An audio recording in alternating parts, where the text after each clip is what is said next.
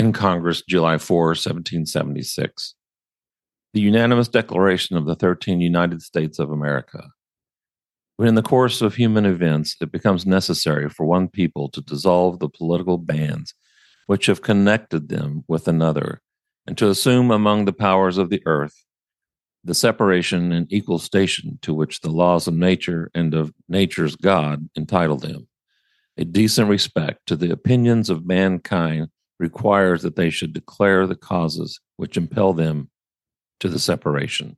We hold these truths to be self evident that all men are created equal, that they are endowed by their Creator with certain unalienable rights, that among these are life, liberty, and the pursuit of happiness that to secure these rights, governments are instituted among men, deriving their just powers from the consent of the governed.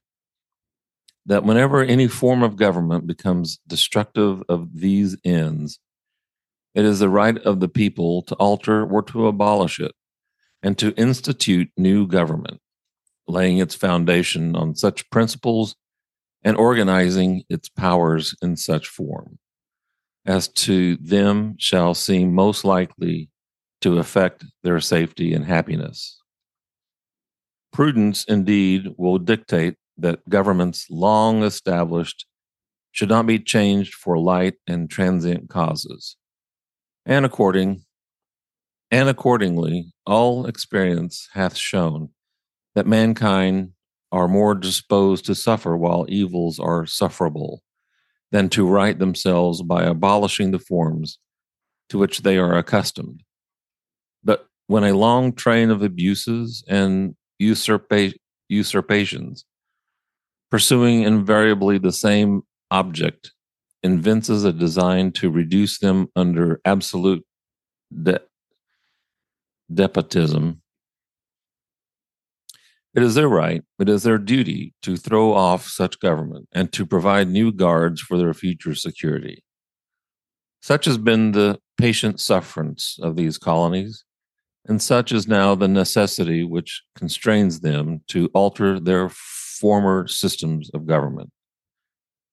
The history of the present King of Great Britain is a history of repeated injuries and usurpations, all having in direct object the establishment of an absolute tyranny over these states.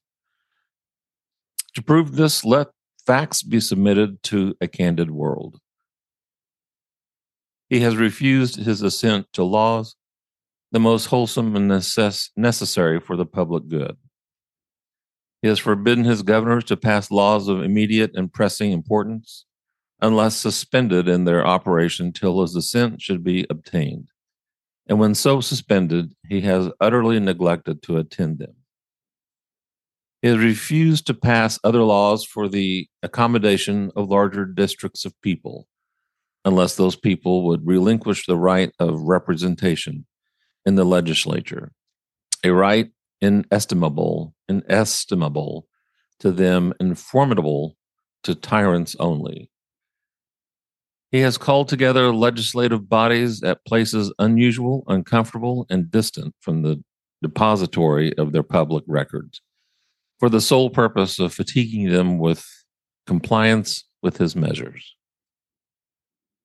He has dissolved representative houses repeatedly for opposing with many firmness his invasions on the rights of the people. He has refused for a long time, after such disillusions, to cause others to be elected, whereby the legislative powers, incapable of annihilation, have returned to the people at large for their exercise. The state remaining in the meantime exposed to all the dangers of invasion from without and convulsions within. He has, in, uh, he has endeavored to prevent the population of these states, for that purpose, obstructing the laws of naturalization of foreigners refusing to pass others to encourage their migrations hither, and raising the conditions of new appropriations of lands. He has obstructed the administration of justice by refusing his assent to laws for establishing judiciary powers. He has made judges dependent on his will alone for the tenure of their offices, and the amount and payment of their salaries. He has erected a multitude of new offices and sent hither swarms of officers to harass our people and eat out their substance. He has kept among us in times of peace, standing armies without the consent of our legislators. He has affected to render the military independent of and superior to the civil power. He has combined with others to subject us to a ju- jurisdiction foreign to our Constitution and unacknowledged by our laws, giving his assent to their acts of pretended legislation. For quartering large bodies of armed troops among us, for protecting them by a mock trial from punishment for any murders which they should commit on the inhabitants of these states, for cutting off our trade with all parts of the world, for imposing taxes on us without our consent, for depriving us, in many cases, of the benefits of trial by jury, for transforming us beyond seas to be tried for pretended offenses, for abolishing the free system of English laws in a neighboring province, establishing therein an arbitrary government and enlarging its boundaries so as to render it at once an example and fit instrument for inducing the same absolute rule into these colonies.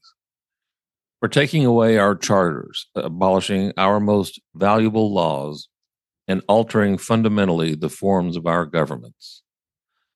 For suspending our own legislators and declaring themselves invested with power to legislate for us in all cases whatsoever. He has abdicated government here by declaring us out of his protection and waging war against us. He has plundered our seas, ravaged our coasts, burnt our towns, and destroyed the lives of our people.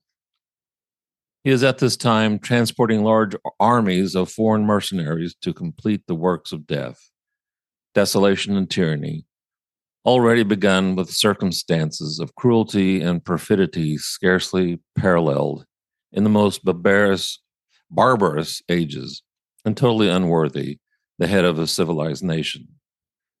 He has constrained our fellow citizens taken captive on the high seas to bear arms against their country, to become the executioners of their friends and brethren, or to fall themselves by their hands. His ex- excited domestic insurrections amongst us and has endeavored to bring on the inhabitants of our frontiers, the merciless Indian savages whose known rule of warfare is an undistinguished destruction of all ages, sexes, and conditions. In every state, in every stage of these oppressions, we have petitioned for redress in the most humble terms. Our repeated petitions have been answered only by repeated injury. A prince whose character is thus marked by every act which may define a tyrant is unfit to be the ruler of a free people nor have we been wanting in attentions to our British brethren. We have warned them from time to time of attempts by their legislature to extend an unwarrantable jurisdiction over us. We have reminded them of the circumstances of their immigration and settlement here. We have appealed to their native justice and mag- magnanimity. and we have conjured them by the ties of our common kindred to disavow these usurpations, which would inevitably interrupt our connections and correspondence. They too have been deaf to the voice of justice and of consanguinity. We must therefore acquiesce in the necessity which denounces our separation and hold them as we hold the rest of mankind, enemies in war, in peace, friends. We therefore, the representatives re- representatives of the United States of America in General Congress assembled, appealing to the Supreme Judge of the world for the rectitude of our intentions, do in the name and by authority of the good people of these colonies, solemnly publish and declare that these united colonies are and of right ought to be free and independent states. That they are absolved from all allegiance to the British Crown, and that all political connection between them and the state of Great Britain is and ought to be totally dissolved. And that as free and independent states, they have full power to levy war, conclude peace, contract alliances, establish commerce, and to do all other acts and things which independent states may of right do. And for the support of this declaration, with a firm reliance on the protection of divine providence, we mutually pledge to each other our lives, our fortunes, and our sacred honor.